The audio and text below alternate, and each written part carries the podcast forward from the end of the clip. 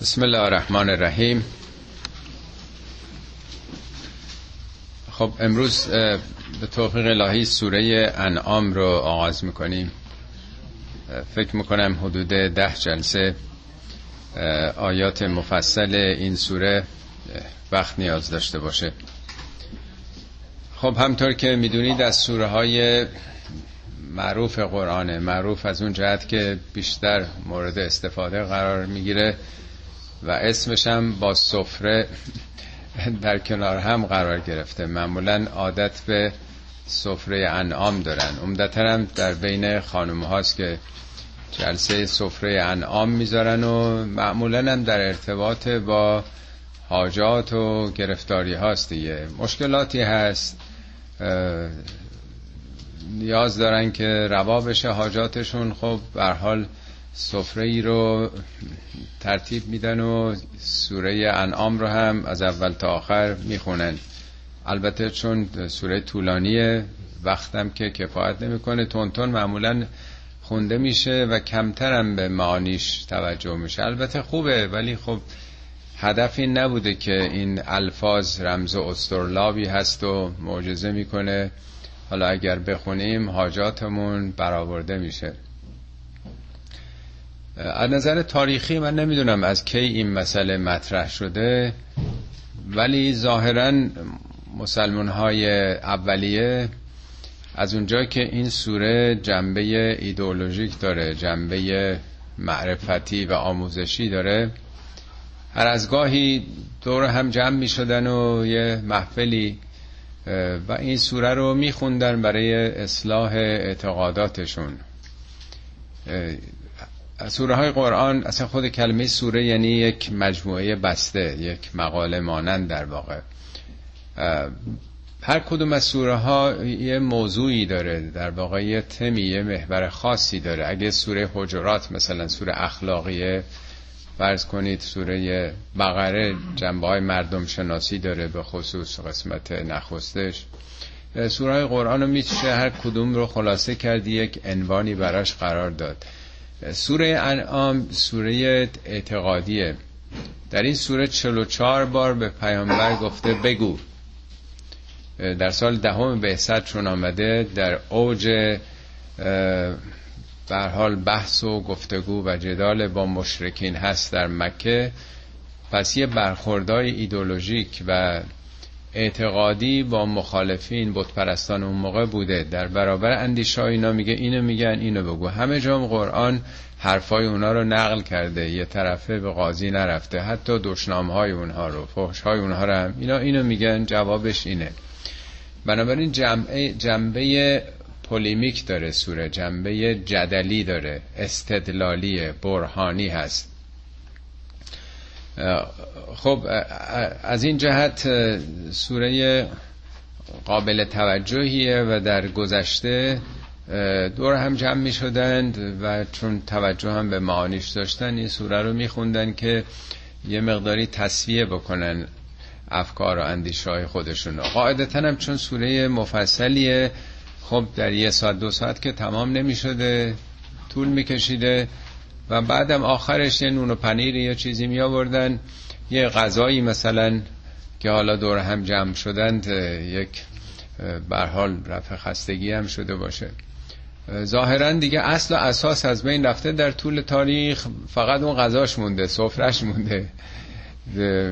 و اون جنبه اصلی توجه به معانی هم یواش یواش منتفی شده. احساس میشه که به صرف خواندن این گویا یک خواصی به وجود میاره. نام این سوره البته ازشون هم بپرسیم چرا این سوره رو می‌خونیم؟ میگم برای که سوره نعمت هاست. در حالی که این سوره انعام از آیت 32 تا 36 راجع به چهار پایانه که نعمات خدا یعنی دامها. درباره دامهایی است که تمام وجودشون نعمته. میگه هشت جفت خدا برای شما از این دامها رو قرار داده. گوسفند هست نر و مادش بز هست و شطور و گاو که هر کدوم یه نقشی دارن. در زندگی های گذشته هم اینا همه چیزشون نعمت بوده. از پشمشون و پوستشون و شیرشون و گوشتشون و سوار شدنشون و کرکشون و رودش اصلا چیزی دور ریختنی نداشتن. فضولاتشون هم گرمایش زمستانشون بوده دیگه. هیچ چیز دور ریختنی نبوده. بنابراین وجودشون نعمت بوده. در این سوره نشون میده که این نعماتی که خدا داده چطور با اون فقاهت های خودشون یه برداشت های دیگه ای داشتند حالا می‌رسیم میشالله به اون قسمت. از آیت 132 فکر می‌کنن تا 137 درباره این نعمات خداست این دامهایی که رام ما کرده رام انسان ها کرده می‌تونستن اینا مثل بقیه موجودات وحشی باشن. خب پس این سوره درباره دام هاست عمدتا اسمش در واقع ولی همش بحثای نظریه بحثای در واقع تئوری که در رابطه با دگراندیشان. این سوره با حمد خدا آغاز میشه. حمد. با الف لام حمد. هم می‌دونی کلمات در عربی وقتی با الف لام میاد معرفه میشه. میگیم مثلا کتابون یک کتابی. ولی وقتی میگین الکتاب معلومه کدوم کتابه. الفلام همیشه مشخص می‌کنه. وقتی اینجا الفلام اومده بر سر حمد حمد دربست رو نشون میده. همه حمد. یعنی اگر شما یه گل زیبایی می‌بینین این احساس ستایش و حمدی که دارید متوجه کی میشه؟ به باغبون فقط می‌تونید نسبت بدین. اگه عطری خوشبو هست اگه منظره خوبی می‌بینید اگه چهره زیبایی می‌بینید اینا همه باید دید که منشأش از کجاست. یک داستانی داره مولوی به شعر البته بیان کرده همه خوندین خیلی معروفه. میگه کسی نقاشی داشت می‌کشید چند تا مرشد راه پیدا می‌کنن به بوم نقاشی او. اولی به دومی میگه که این قلمو رو ببین عجب قشنگ داره رنگ های زیبایی و گل و ریحان رو می‌کشه. دومی میگه بابا کار قلمو نیست تو به این انگشت نگاه کن که این داره اون رو میگردونه. مور سوم میاد میگه که چرا به انگشت لاغر نگاه می‌کنید؟ این که ازش کاری بر نمیاد. این مچه که داره این رو حرکت میده. کار کار مچه. بعد بعدی می‌رسه میگه که نه کار بازوه. این بازو داره این رو حرکت میده. بالاخره میگه مهتر موران. بزرگشون آمد میگه که به این زواهر نگاه نکنید. این از عقل در واقع. این از درک و عقل اون اون داره فرمان میده. بعد میگه بی خبر بود. او که آن عقل و فعاد بیز تقلیب خدا باشد جواد. جماد. یه خبر نداشت که همین عقل و خرد ما هم با این تحولات خدا یه جماده چیزی نیستش. میگه اگه یک لحظه عنایت برکند عقل زیرک ابلهی ها می‌کند. یه لحظه نظر خدا برداشته بشه یا این فعل و فعالاتی که او قرار داده نباشه همین عقلی که فکر می‌کنیم همه کار است عقل خود کفا عقل خود بنیاد. لاقل تو دنیای امروز می‌بینیم که بیشترین در واقع گردانندگان اصلی جهان که عاقلان و تحصیل کرده ها هستند چه تصمیماتی برای جهان می‌گیرن و چقدر منیت ها ولی به مقیاس در واقع بالاتر تو دنیا مطرح هستش. از غزلیاتش هم هم هست میگه ای دوست شکر خوشتر یا آنکه شکر سازد. برخی از توجهات ما و احساس حمد و لذات ما متوجه خوردنی هاست. چقدر توجهات به انواع غذاها انواع شیرینی ها یا کشورهایی که اهل به هر حال مشروب هستن این همه winery ها هست میرن تست می‌کنن. خب میگه ای شکر خوشتره یا آنکه شکر سازد. یا خوبی قمر بهتر یا آنکه قمر سازد. برخی از توجهات ما یا ستایش های ما به زیبایی هاست به تناسبات که ما معمولا به ماه تم، تمثیل می‌کنیم تصویر می‌کنیم. مثل ماه زیباست نیست؟ میگه قمر خوشتر یا آنکه قمر همون ماه دیگه یا آنکه قمر سازد. ای باغ تو خوش باشی. یا گلشن و گل در تو بعضی از توجهات ما به گله به تمام این زیبایی طبیعته یا آنکه به هر لحظه صد نرگس تر سازد. یا اون خدایی که هزاران هزار نمونه های گل های حیرت آور آدم وقتی که می‌بینه انواع این گل رو اصلا میمونه که چطوری اینا طراحی شده این همه رنگ ها ای عقل تو خوش باشی در دانش و در بینش یا آنکه به هر لحظه صد عقل و نظر سازد. حتی عقلمون نظریاتمون اندیشه هامون کی این مغز رو ساخته؟ کی این قوا رو در درون ما قرار داده؟ می‌بینیم بنابراین حالا خیلی مفصله به خصوص عارفان ما تو این زمینه. نمونه های زیادی آوردن مقایسه هایی که ما را از اون توجه به خود یا این واسطه ها خارج کردن. مثل همون مورچه است که یک کسی قلمو رو می‌بینه یک کسی انگشت رو می‌بینه یکی موچ رو می‌بینه بازو رو یا عقل رو دیگه. انسان ها بر حسب سلسله مراتبشون در یه جایی متوقف میشن. حالا این سوره درباره حمد خداست. ما در قرآن پنج سوره داریم که حمد خدا رو توضیح میده. در زمینه های مختلف. البته یکی از اسامی خدا حمیده. حمید به صورت مبالغه است. مثل علیم مثل عظیم. این در زبان عربی به صورت فعیل میاد یعنی بی نهایت خداوند اصلا اسمش حمیده. یعنی همه چیش قابل ستایشه. البته بیش از همه گفته غنیون حمید. خدا بینیازه. خدا که نیاز نداره کسی حمدش بکنه. ما نیاز داریم که حمدمون به انگشت و به مچ و به بازو نره. بفهمیم از کجا اومده سرچشمه رو پیدا کنیم. خدا که نیاز نداره. ده بار گفته خدا غنیون حمیده. او مطلقا نیاز نداره. یا سه چهار بار گفته عزیزون حمید. عزیز یعنی صاحب عزت ابر قدرت خداوند قدرت مطلقه ولی هر قدرتی فساد میاره. خداوند قدرتش فساد آور نیست. او عزیزون حمید. عزیز یعنی ابر قدرت شکست ناپذیر قدرتی است که قدرتش سرشار از وصف از زیبایی حیرت در برابر حمدی است که می‌تونیم به آثار قدرت او بکنیم. یا میگه حکیمون حمید رو حکمت یا ولی حمید. خدا دوست رفیقه ولی رفیقی که فوق العاده خوبه. اصلا میگه حمیدون مجید حمدش فوق العاده است. مجید مثل قرآن مجید مثل عرش مجید. قابل تصور نیست بالاتر از اوناست. این پنج تا سوره که در این پاورقی هم خدمتون توضیح دادم یکیشون سوره است که هر روز داریم می‌خونیم تو نماز. سوره حمد دیگه. اصلا, اصلا هیچ نمازی بدون حمد نماز نیست. این در واقع سخن پیامبره که هیچ نمازی بدون حمد نماز حساب نمیشه. ما در هر رکتی اول سوره حمد رو می‌خونیم. الحمدلله.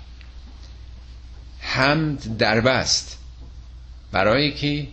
لله. برای اون اللهی که کیه؟ رب العالمین رب همون ارباب تو فارسیست ارباب یعنی باس یعنی سینیور گرداننده صاحب اختیار همه کاره.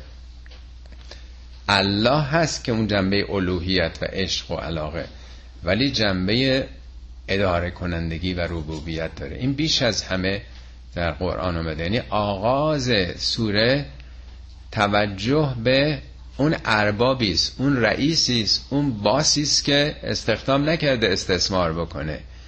مدیریتش نظام دهندگیش فوق العاده است. قابل ستایشه. یه رئیسی است که ریاستش و مدیریتش فوق العاده است. تو این سوره خدا رو هم می‌کنه از یه زاویه دیگه. الحمدلله الذی خلق السماوات والارض و جعل الظلمات و نور خدا را در این سوره از زاویه آفرینشش وقتی نگاه نه به مدیریت اینجا به آفرینشه به آفرینش و بعد ظلمات و نور که حرکت ایجاد می‌کنه تاریکی و حالا وارد این بحث میشیم. سوره بعدی سوره کهف الحمدلله الذی انزل علی عبده الکتاب. هدایت. یعنی پس یک زاویه ستایش خدا اینی که خلقش رو رها نکرده. هدایت فقط مال انسان ها نیست. هر موجودی می‌دونه چی کار بکنه. هر موجودی از کوچکترین ذرات گرفته خداوند میگه هر چی رو خلق کرد سمه هدا هدایتش هم کرده. حالا هدایت غریزی هدایت انواع اقسام هدایت ها داریم. در وجود همه موجودات نهفته شده. اون نرم افزاری که در درون سلول هر کسی هست چند بیلیون کدایی که وجود داره می‌دونی یه جلسه در این مورد صحبت کردیم و می‌دونن که هر سلولی چیکار بکنه. پس یکی هم حمد خداست از زاویه هدایت. سوره سبا هم الحمدلله لذی له ما فی السماوات و ما فی الارض. در اون سوره خداوند از بعد مالکیتش و از بعد پادشاهی و فرماندهی و حکمش. ما میگیم قل اعوذ به رب الناس ملک الناس اله الناس دیگه. الوهیت ملوکیت ربوبیت. در سوره سبا هم در اون سوره ابعاد قابل ستایش ملوکیت خدا رو ملک خدا رو. ملک هستی رو چقدر زیباست چقدر بی‌نظیره. همه چیش پرفکته. تو اون زاوی تو اون سوره از اون زاویه مطرح می‌کنه. سوره بعدی هم سوره فاطر از بعد نوآفرینی به صلاح مبتکر بودن و دستندرکاران این نظام نقش فرشتگان جائل الملائکه در واقع. کارمندان حالا این سیستم رو نیروهای دستندرکار رو توضیح میده. این مقدمه رو ارز کردم که بر حال وارد این سوره میشیم. این دو سه تا آیه اولش مقداری بیشتر توضیح می‌خواد بعد این مقداری مباحث ساده تر میشه. خب بسم الله الرحمن الرحیم. الحمد لله الذي خلق السماوات والارض و جعل الظلمات و نور حمد و ستایش مدح و آفرین. برای اون اللهی که آفرید سماوات رو. سماوات نه به معنای آسمان هوا یعنی عالم کهکشان ها. هرچی بالاست سمو یعنی بالا. اون چه که بالا سرتون می‌بینین یعنی جهان هستی رو. و همچنین زمین رو. و جعل ظلمات و نور. خداوند تاریکی ها و نور رو قرار داد. خب ممکنه به ذهن آدم خطور بکنه که خب بالاخره از اول بوده دیگه. از وقتی که جهان ایجاد شده تاریکی و نور بوده. ولی اینطور نیست. اینا آفریده شدن هر دوشون. شما می‌دونید از نظر علم نجوم تا 300 میلیون سال جهان تاریک بود. یعنی بعد از لحظه بیگ بنگ تا موقعی که کهکشان ها وجود آمدن. یعنی اول اون بسا پارتیکل های اولیه بودن کوارک کوارک ها یواش یواش پروتون و نوترون رو تشکیل دادن. اون هسته اتم هسته که شکل گرفت یا الکترون ها دور او به وجود آمدن.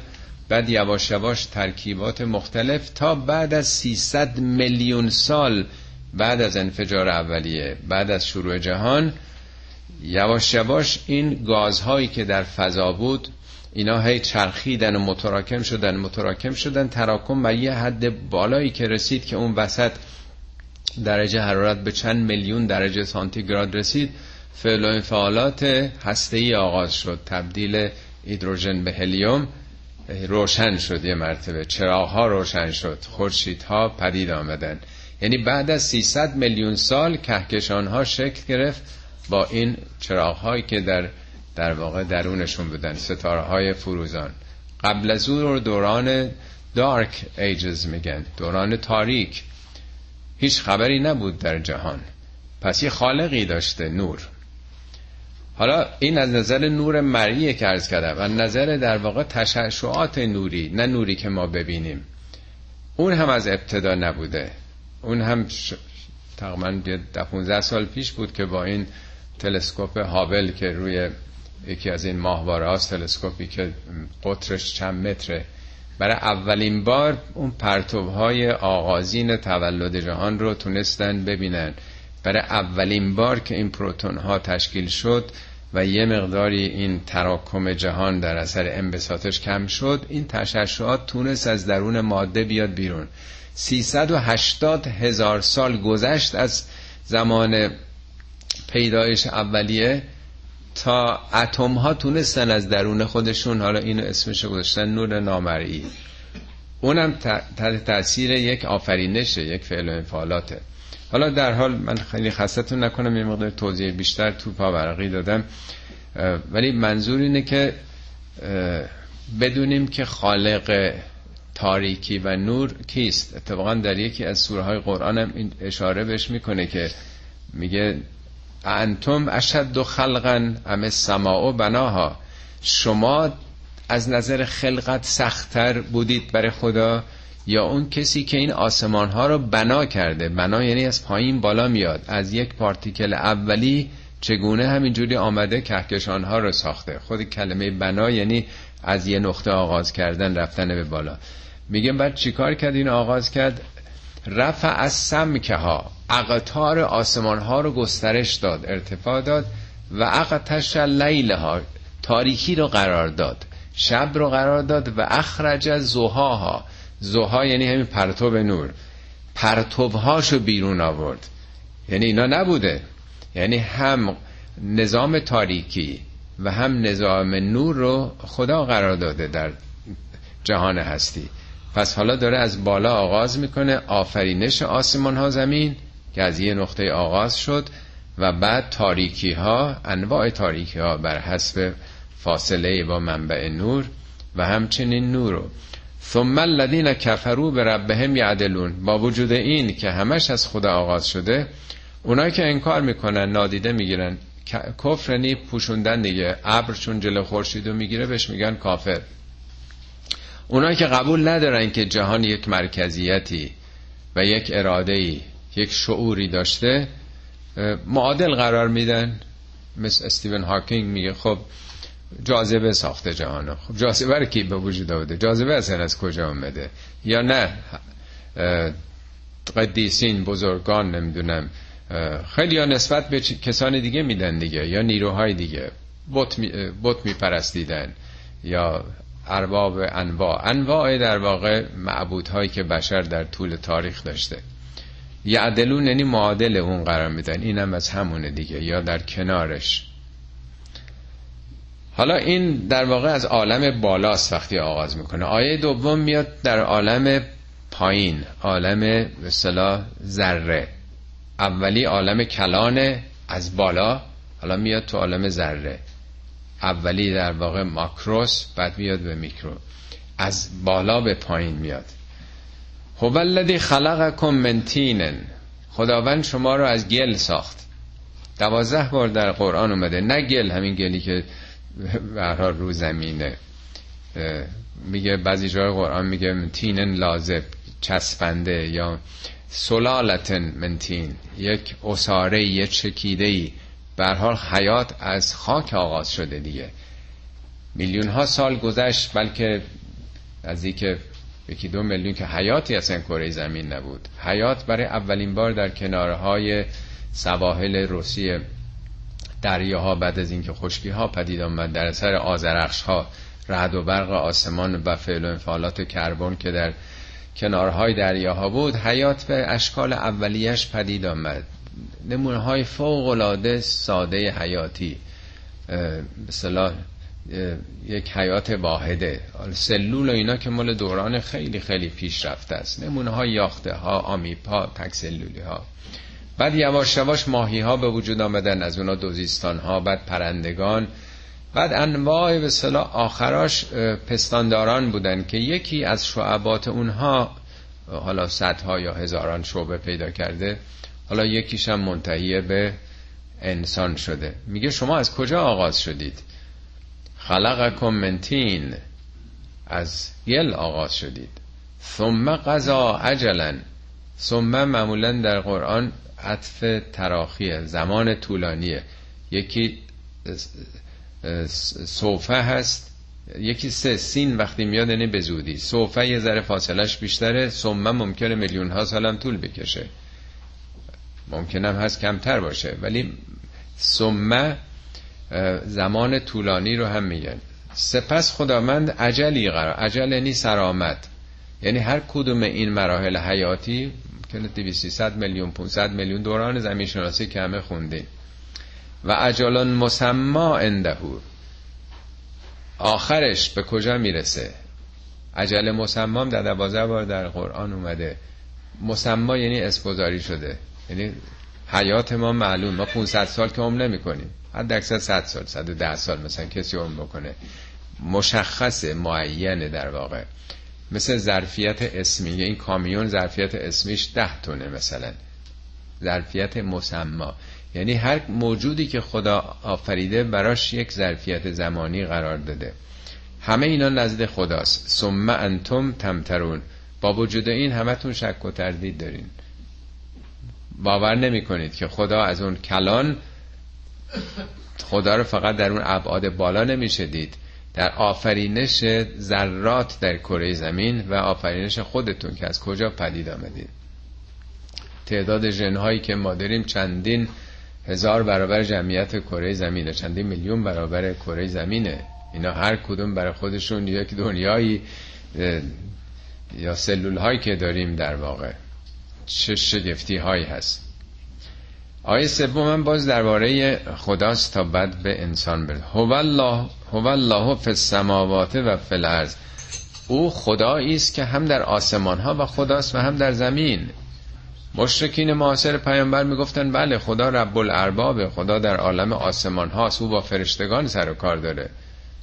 دنیای ما کسی کاری آخه با ما نداره. خدا شعنش عجل از اینه که به من کار داشته باشه که چرا این کاری کردی چرا اون کار نکردی. این تصور بشری ماست که فکر می‌کنیم که رئیس مملکت رهبر مملکت شاه و نمی‌دونم رئیس جمهور رو فقط با هیئت وزرا سر کار داره. اون چه کاری به ما داره؟ یعنی دیدگاهمون مقایسه بشریه. ولی خدا با همه ما در ارتباطه. خدا در وجود همه ما هستش. بنابراین او هم اللهی است در آسمان ها و هم زمین. یعلم سرکم و جهرکم. خدا هم نهانیان نهانی هاتون رو می‌دونه اسرارتون رو می‌دونه اونچه که در ذاتتونه و نهادتونه. و جهرکم اونچه که جهار آشکار علنی دارید انجام می‌دید. و یعلم ما تکسبون و آنچه که کسب بکنید. مکتسبات ما هم افعال ما رو در بر می‌گیره و هم اعمالمون که با اراده انجام شده و هم آثار و نتایجش یا جنبه های روحیش.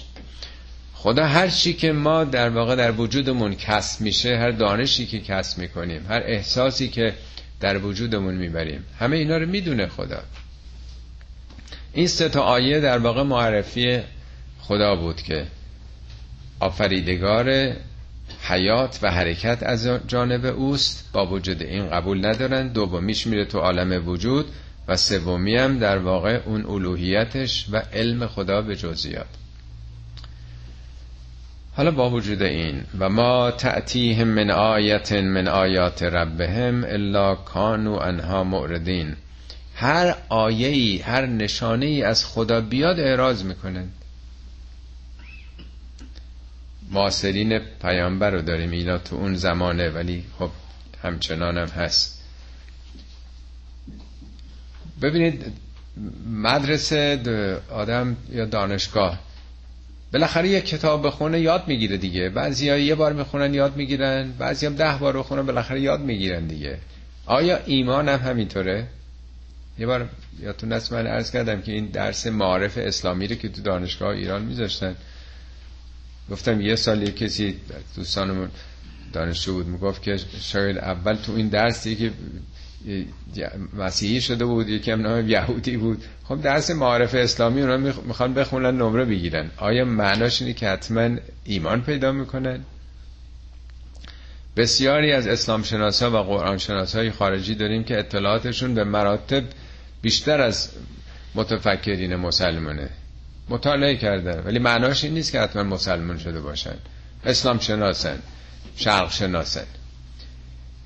می‌خواد بگه کافی نیست که ما با فهم و درکمون اطلاعاتی پیدا می‌کنیم. ولی ایمان یه امر قلبیه یه امر درونیه. معناش این نیست که حتما ما یه دانشی پیدا کردیم به سمت خدا بریم. اون در واقع یه وجدانی می‌خواد.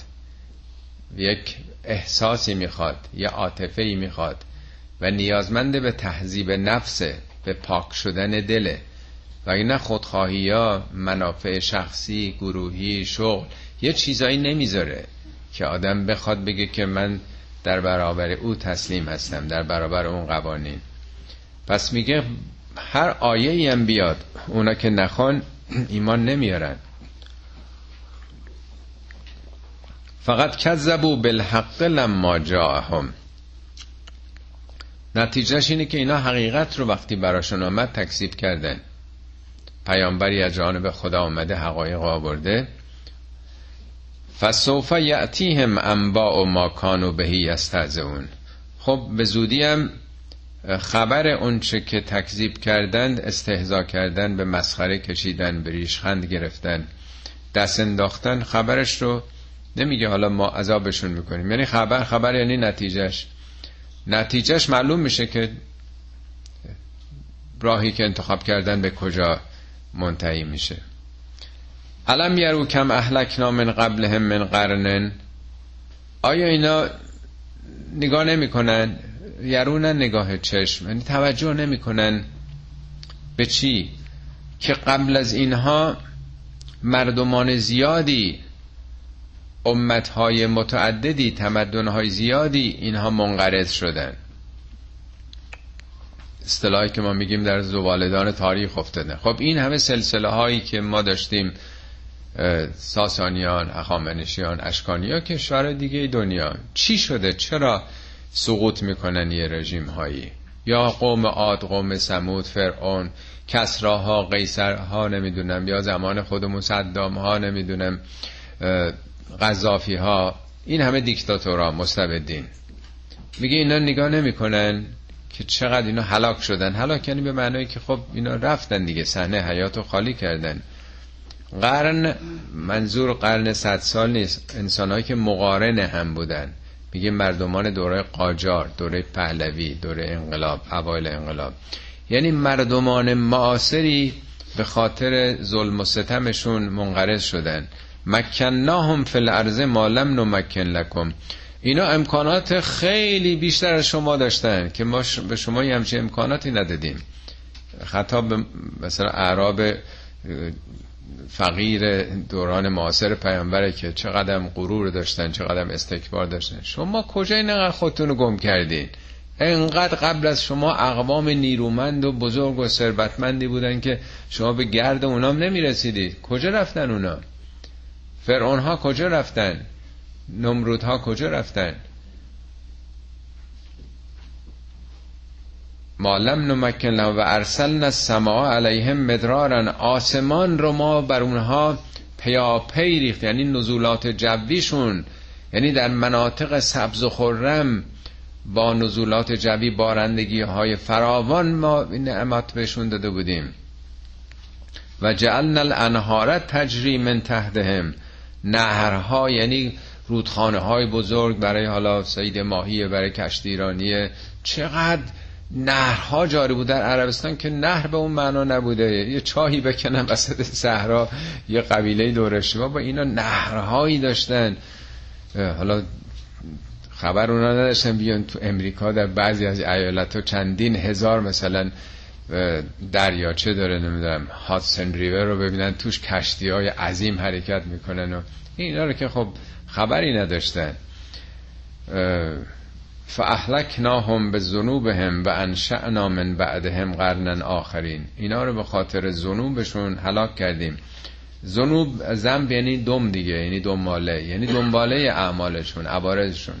اینجا که من بارها توضیح دادم که وقتی خدا میگه ما این کار کردیم اگه می‌خواست خودشو بگه می‌گفت که من این کار کردم. به خصوص تو این سوره هشتاد و سه بار خدا گفته ما فقط دو بار گفته من.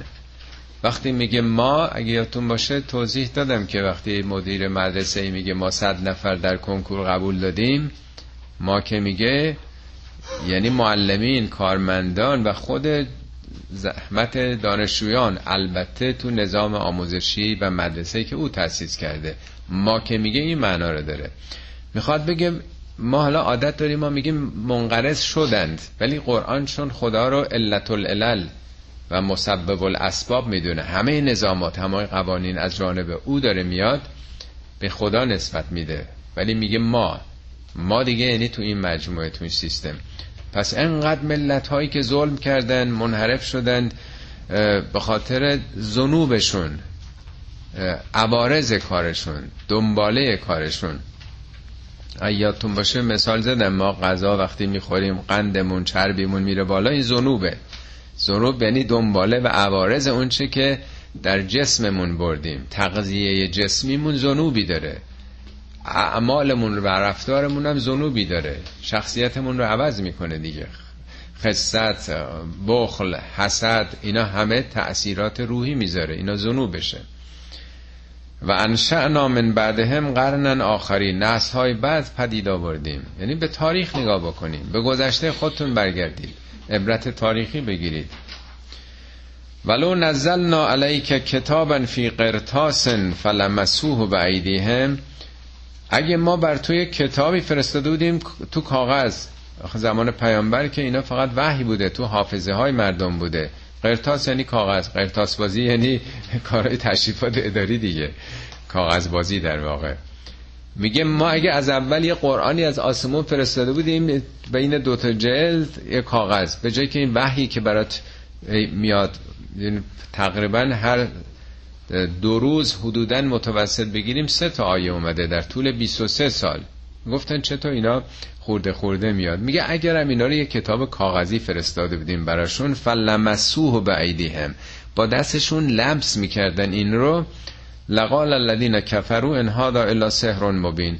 بازم این آدمایی که انکار می‌کنن می‌گفتن جادوه چشمندیه. یعنی مسئله این نیست که دلایل به حد کافی نیست یا محکم نیست.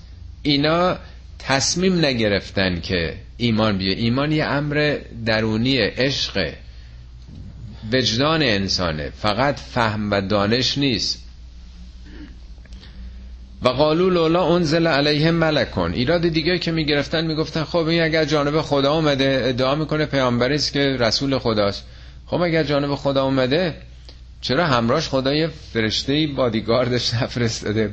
با اون چند تا از فرشتگان نیمدن مگه میشه یه آدم فقیر قریش که اصلا از بچگیش پدر نداشته با تو صحرا فرستادنش؟ همیشه فقیر بوده هیچی نداره. چطور نماینده خدایی همیشه آدم در واقع یتیمن در یتیمه؟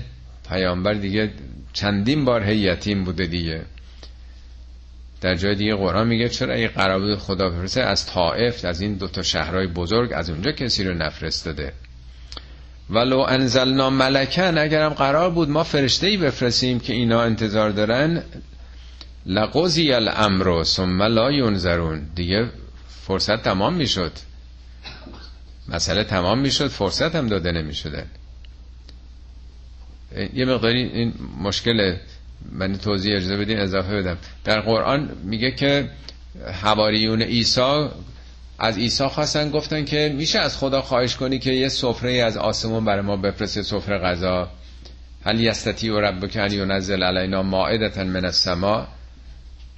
میگه با خجالت بکشین. این همه دیگه آیت و معجزات شما حالا غذا می‌خواین حتما خدا بالا بفرسته. میگه نه ما قصد بدی نداریم. می‌خوام اینو بخوریمش. مزدش بکنیم. بعد بریم همه جا بگیم شاهد باشیم. بابا ما دیدیم سفره ای حالا سفره نبیمانی حتما سفره پارچه یعنی ماعده آسمانی شاهده برای این باشیم. این خاص تازه هواریونه خب تو قرآن سوره ماعده هم بخاطر همین آمده دیگه. سوره ماعده راجع به همین داستانه. خداوند میگه که خیلی خوب. من برای اونها یه چیزی که حسی باشه لمسی باشه خواهم فرستاد. ولی بعد از این اگه باز انکار بکنن اینا در واقع به عذاب خیلی بدتری خواهند رسید که کسی نخواهد رسید نرسیده. یعنی دیگه لغمه رو وقتی که میگن جویدن و تو دهنشون گذاشتن این دیگه خیلی آدم باید منکر باشه که وقتی همه چی براش روشن شد باز بخواد انکار بکنه. اینجا میگه که این همچه انتظار داشتن فرشته بیاد باشون خب این دیگه بیاد پس تو فکرت کجا میره؟ قرار نیست که همه کارا رو کسی دیگه بکنه. درست مثل مدرسه است که خب یه درس می‌خونن ولی یه انتظار دارن که حتما معلم سرخونه داشته باشن. حتما تو مدرسه هم که بیاد باشون کار بکنه همه تجهیزات و همه تسهیلات هم براشون فراهم بکنن. خب ممکنه که والدینشون معلم بگه خیلی خوب حالا تو می‌خوام فراهم می‌کنی ولی اگه تو باز درس نخونی نشون میده که خیلی آدم عوضی هستی. باید اخراجت کرد با وجود همه این امکانات. ولو جعلناه ملکن. اگه قرار بود که خداوند یه فرشته ای بفرسته لجعلناه رجلا بالاخره اونم یه آدم میفرستاد دیگه. و لبسنا علیهم ما یلبسون. خداوند بر او همون چیزی رو میپوشوند که بر بقیه میپوشونن.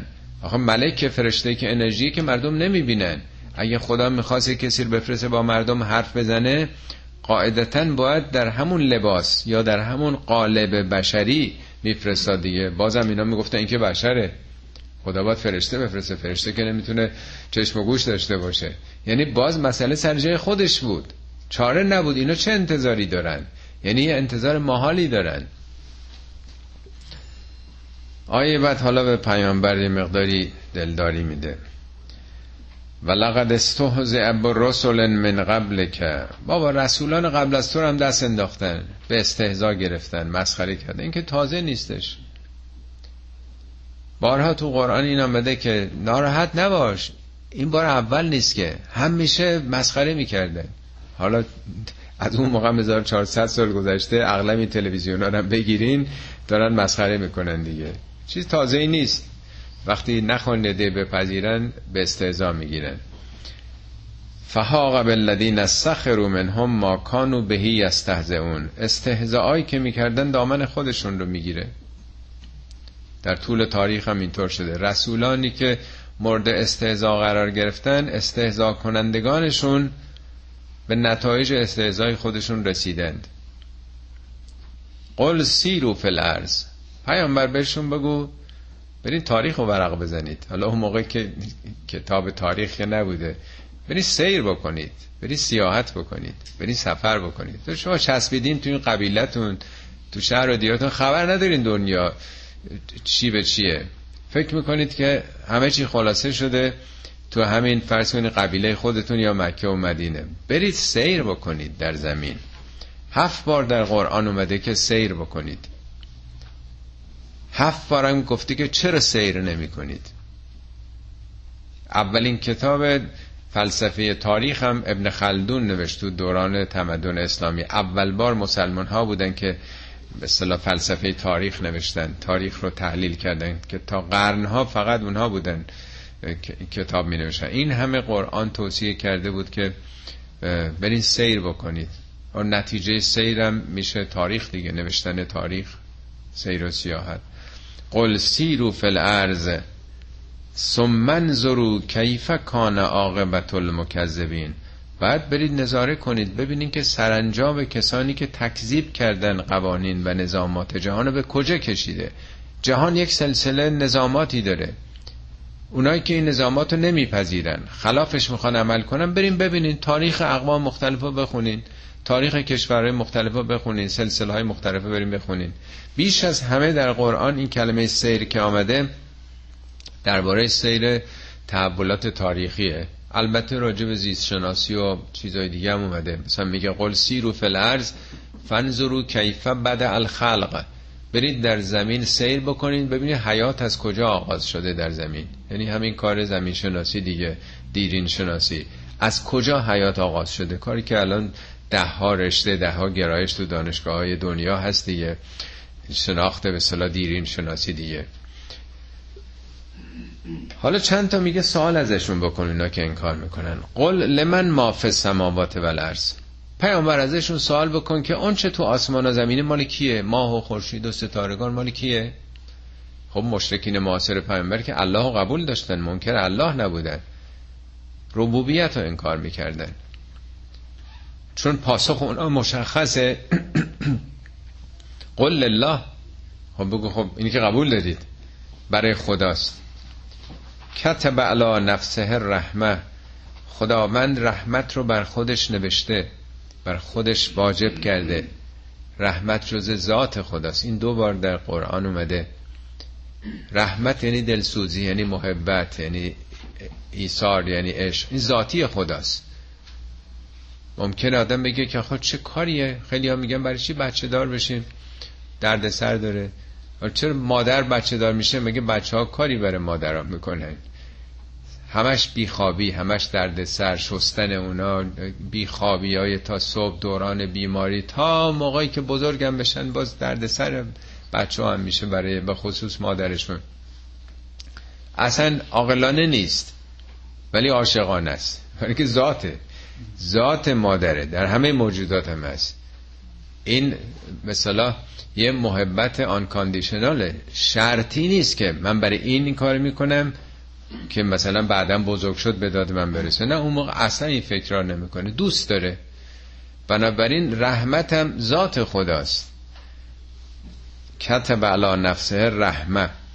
خب از جمله رحمت خدا چیه؟ لیجمعنکم الی یوم القیامه لا ریب فیه. خداوند در روز قیامتی که شکی درش نیست همتون رو جمع خواهد کرد. حالا شما در نظر بگیریم دانشگاه مدرسه همه درس می‌خونن آخرش خبری نبود نه نمره بود نه کارنامه ای نه نتیجه ای خب عباس آقا برای چی آمدیم؟ یه درس خوندیم یه زحمتی کشیدن. آخرم فرقی نکرد در این مدرسه بسته شد و بنی خوناتون خب این خیلی پوچه دیگه. کشتی بکنه مزرعی آخر آدم داشته باشه و بعد این شاخه های گندم همه خشک بشن. هیچی دستاوردی نباشه. خب اینم رحمته که هر کسی هر چقدر پول داده آش بخوره. هر, هر کسی هر چقدر زحمت کشیده به همون نسبت به نتیجه عملش برسه دیگه. هر کسی متناسب با نمره خودش جایگاهی در جهان ابدی پیدا بکنه. و خدا می‌گفت ما کاری به نیازی به شما ندارم زندگیتون رو کردین و لذاتتون هم بردین همه رفتین زیر خاک و دیگه تمام میشه دیگه. تمام شد دیگه. حالا یه نسل دیگه میارم. لیجمنکم الی یوم القیامه. لا ریب فی. کوچکترین تردیدی درش نیست. حالا کیا میبازند؟ کیا رفوزه میشن؟ دستاوردی ندارن. الذین خسروا انفسهم فهم لا یؤمنون. اونایی که خودشونو باختن. خسروا انفسهم. این بارها تو قرآن اومده. ببینید یه وقت شما سود نمی‌برین یه business ی می‌کنید یه کار تجارتی دارید سودی انتظار داشتید نمی‌برید. یه وقت هست که نه اصل سرمایتون رو از دست می‌دید. حالا تو دنیا باز دنیای مادی آدم سرمایش هم از دست داده ولی سلامت الحمدلله. می‌تونه بره کار بکنه و تلاش بکنه. دو مرتبه از صفر. در واقع ورشکستگیش هم اعلام کرده در واقع فایلش هم پر کرده. ولی خب بالاخره سلامت از صفر شروع می‌کنه. می‌شناسید خیلی ها که از صفر شروع کردن. ولی یه کسی سلامتش هم دیگه دست بده. یعنی عمرش رو از ببازه. خدای عمری که داده که دو مرتبه به ما عمر مجدد نمیده. بنابراین اونایی که وقتشونو سرمایه عمرشونو باختن ایمان نمیارن. یعنی توی مسیر دیگه داره خرج می‌کنه. هدفش تو زندگی به این سخن حضرت علیه میگه این عمری که خدا داده قیمتش به سعادت ابدی به بهشت ارزونتر نفروش. یعنی تو این وقتی که داری می‌ذاری میگن نفس المرء خطاه الی عجله تنفسی که داری می‌کنی گام است که به سوی خط پایان داری برمیداری. هر یه نفسی که مگه چقدر ما نفس می‌کشیم؟ چقدر پلک چشم می‌زنیم؟ قلبمون چند بار داره می‌زنه؟ همه اینا رو شمارش بینهایت که نیست. همه اینا داریم یه گام هی میریم به آخر خط. میگه داری اینا رو میوازی همه.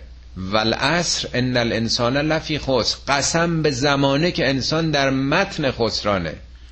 الا الذين امنوا و عملوا الصالحات. مگر اونایی که یه باوری به یه حقیقتی داشته باشن و کار مثبت بکنن. یعنی از این عمری که لامحاله داره از دست میره یه چیزی به دست بیارن. خب میگه اونا باور نمی‌کنن. فهم لا یؤمنون. و له ما سکن فی اللیل و النهار و هو السمیع العلیم. این لهو که مقدم اومده انحصار میرسونه.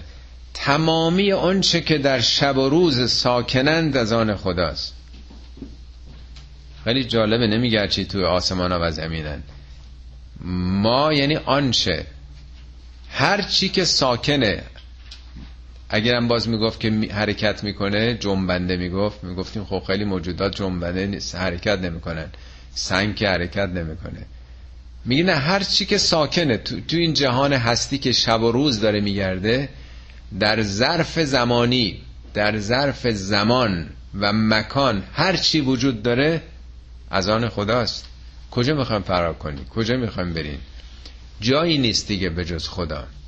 و لهو ما سکن فی اللیل و النهار و هو السمیع العلیم خدا هم کرکور نیست. خدا شنواست. خدا با شما رابطه داره. میشنوه. نه تنها حرفتون تمایلات درونیتون رو. ما با یه خدایی که بی خبره دور از ماست نیستیم. ما با خدا داریم زندگی می‌کنیم. هم سمیه و هم علیمه. قل اغیر الله اتخذ ولیا. پیامبر حالا بهشون بگو ازشون بپرس. آیا انتظار دارین من به جز این خدای ولی بگیرم؟ ولی یعنی رفیق دوست سرپرست صاحب اختیار. اغیر الله اتخذ ولیا. ولیا که فاطر سماوات و الارض او آسمان ها و زمین رو از عدم آفریده. نمیگه خلق السماوات و الارض فاطر یعنی شکافنده پرده عدم. میگه بیا تا گل برافشانیم و می در ساغر اندازیم. فلک را سقف بشکافیم و طرحی نو در اندازیم. بشکافیم میشه فتره دیگه در زبان عربی.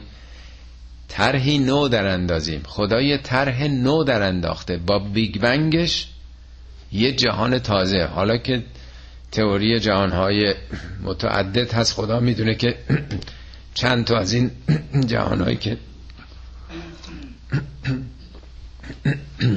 از سیزده و هشت دهم میلیارد سال پیش پدید آمده وجود داشته باشه که ما خبر نداریم. بله.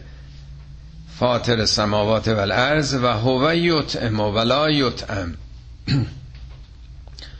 او این عالم کهکشان ها و زمین رو آفریده و او داره به همه غذا میده. او داره همه موجودات و نیازها رو برطرف می‌کنه. رازق جهان تعام دهنده جهان اونه. او از جایی تعام نمی‌گیره. کسی خدا رو شارژ نمی‌کنه. کسی خدا رو در واقع تغذیه نمی‌کنه. قل انی امرت ان اکون اول من اسلمه پیامبر بگو من معمورم اول کسی باشم که به این حقیقت تسلیم میشم یعنی من این حرفا رو فقط نمی‌زنم که برم. باعث غیر متعز نیستم. من به شما من معمورم که اول خودم این کارا رو بکنم. اول خودم تسلیم این حقیقت باشم. ولا تکونن من المشرکین. من معمورم که شرک نورزم. یعنی چی؟ یعنی پیامبر میگه من معمورم که بت نپرستم.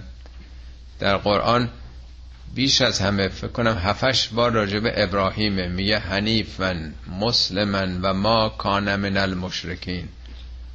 کی گفته که ابراهیم مشرک بود؟ که خدا میگه که مشرک نبود. ابراهیم که نماد خداپرستی تو دنیاست. افتخار یهودیا و مسیحا و مسلمان ها به ابراهیمه. کی گفته که اون بت پرست بود؟ شرک به تعبیر پیامبر آفت ایمانه نه آفت بیدینی. پیامبر فرمود شرک در وجود مؤمن در وجود مؤمن مثل راه رفتن مورچه. در شب تاریک روی سنگ سیاه نادیدنی است شب باشه. یه مورچه که خودش کوچیک و سیاهه. رو سنگ سیاه هم را بره چقدر نادیدنیه. میگه شرک در وجود مؤمن اینطوری نفوذ می‌کنه. یعنی خدا رو میپرسته ولی خودش رو هم خودخواهیاش هم دخالت میده. یا حاجاتش رو از کسان دیگه هم می‌خواد. واسطه هم میترشه. انسانها رو بزرگ می‌کنه بندگان خدا. انقدر شرک مهمه.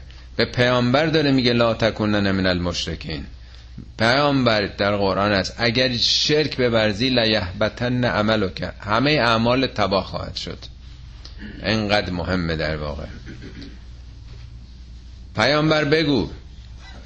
قل انی اخاف ان اسیتو پیامبر به مردم بگو. من اگه بخوام اسیان بکنم نافرمانی بکنم از عذاب یوم عظیم میترسم. خدا حساب خاص نداره برای کسی. خدا که استثناء نداره در نظام او. که بگه این پیامبر فرق نمی‌کنه. هر انسانی مگه پیامبر نفهم بود به دخترش فاطمه جان کار بکن که من فردا هیچ کاری برای تو نمی‌تونم بکنم. حالا ما چی چی داریم میگیم؟ به چه چیزایی دل خوش کردیم و به چه نردبانای خیالی آویختیم خودمون رو. خدا مخصوصا پیامبر بگه این رو که همه خیالشون راحت باشه. قل انی اخاف و ان اسیت ربی عذاب یوم عظیم. من یصرف عنه یوم ازن فقد رحمه. هر کسی که در آخرت از او برداشته بشه برطرف بشه این عوارض اعمالش چه رحمتی خدا به او کرده. و ذالک الفوز المبین. این یه پیروزی آشکاره. و این سس که الله به ذرن اگه خداوند بر تو پریشانی مشکلی ضرری بخواد فلا کاشف له الله جز خودش کی می‌تونه برداره این مشکل رو؟ کاشف یعنی بردارنده دیگه. کاشف اخ... یه چیزی هم اختراع می‌کنه کشف می‌کنه. یعنی یه پرده جهل و برداشته دیگه. کشف هجاب چیه؟ خدا این مشکل تو جزو کی می‌تونه این مشکل تو رو برداره؟ و این یمسس که به خیرن. حالا اگر خیری به تو تماس پیدا بکنه خیری به تو بده فهو علا کل شیء قدیر. خدا بر هر چیزی قادره. این مسئله تماس میگه در واقع می‌خواد بگه این مشکلات دنیا و این رحمت دنیا یه تماسه فقط یه لمسه. اینا که اصلا چیزی نیست. یعنی شما درست یه مورچه ای که از چه چیز کوچیک یه ذره باد بیاد یه ذره هوا سرد و گرم بشه چقدر دچار مشکل میشه یا مثلا منافعش حالا یه دانه ای پیدا کنه.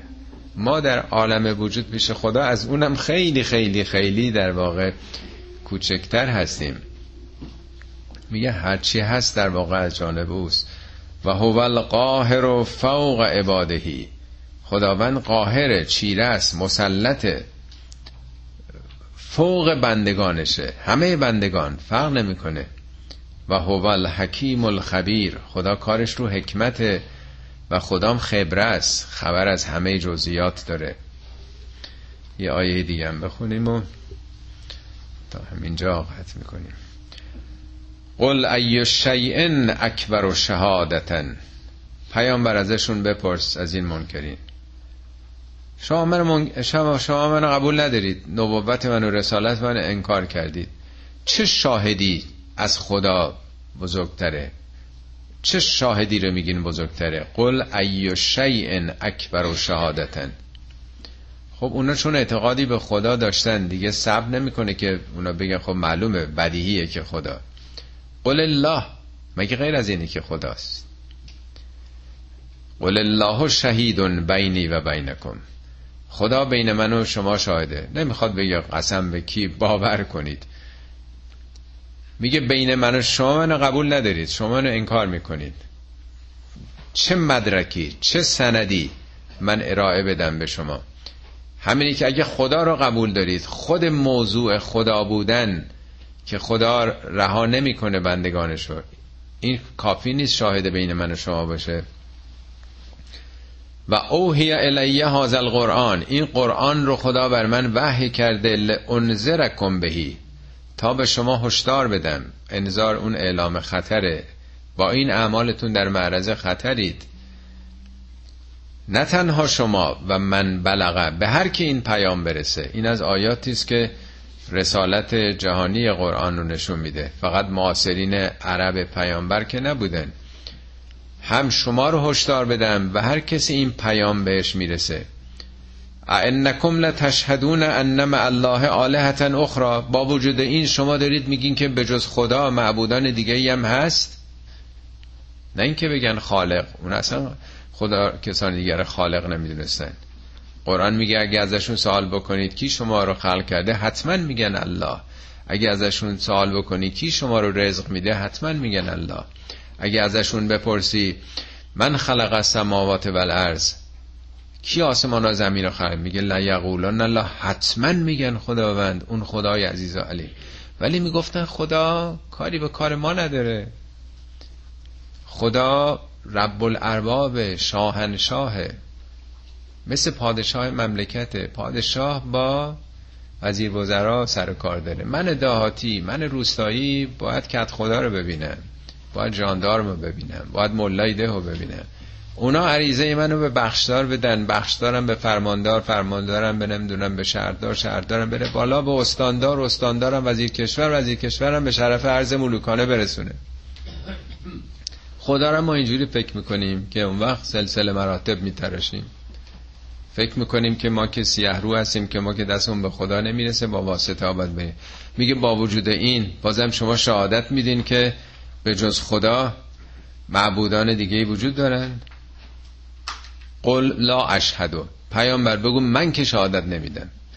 من که قبول ندارم این حرفا قل این چهار بار قل تو همین یه آیه اومده. تو این سوره چلو چهار بار به پیامبر گفته بگو. اینا رو بگو. اینا رو ابلاغ بکن.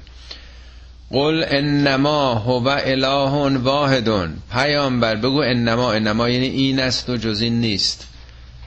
او اونی که قبولش دارید هو اون هوایی که در زمیرتون هست اله واحدون. اله یکتاییست و اننی بری اون مما تشرکون. من از همه اون چیزهایی که در کنار او قرار دادید شرک میورزید بری هستم. بری یعنی حسابم جداست. من هرگز اونا رو قبول ندارم ختم و صفم رو جدا کردم. بعضی از ترجمه ها البته می بری اون مما تشرکون یعنی من بیزارم. ولی معنای بری مثل تبرعه فلانی تبرعه شد از این حکم یعنی براعت از این بیماری پیدا کرد. یعنی حرفا به من نمیشسته من این حرفا رو قبول ندارم. صدق الله العلی العظیم.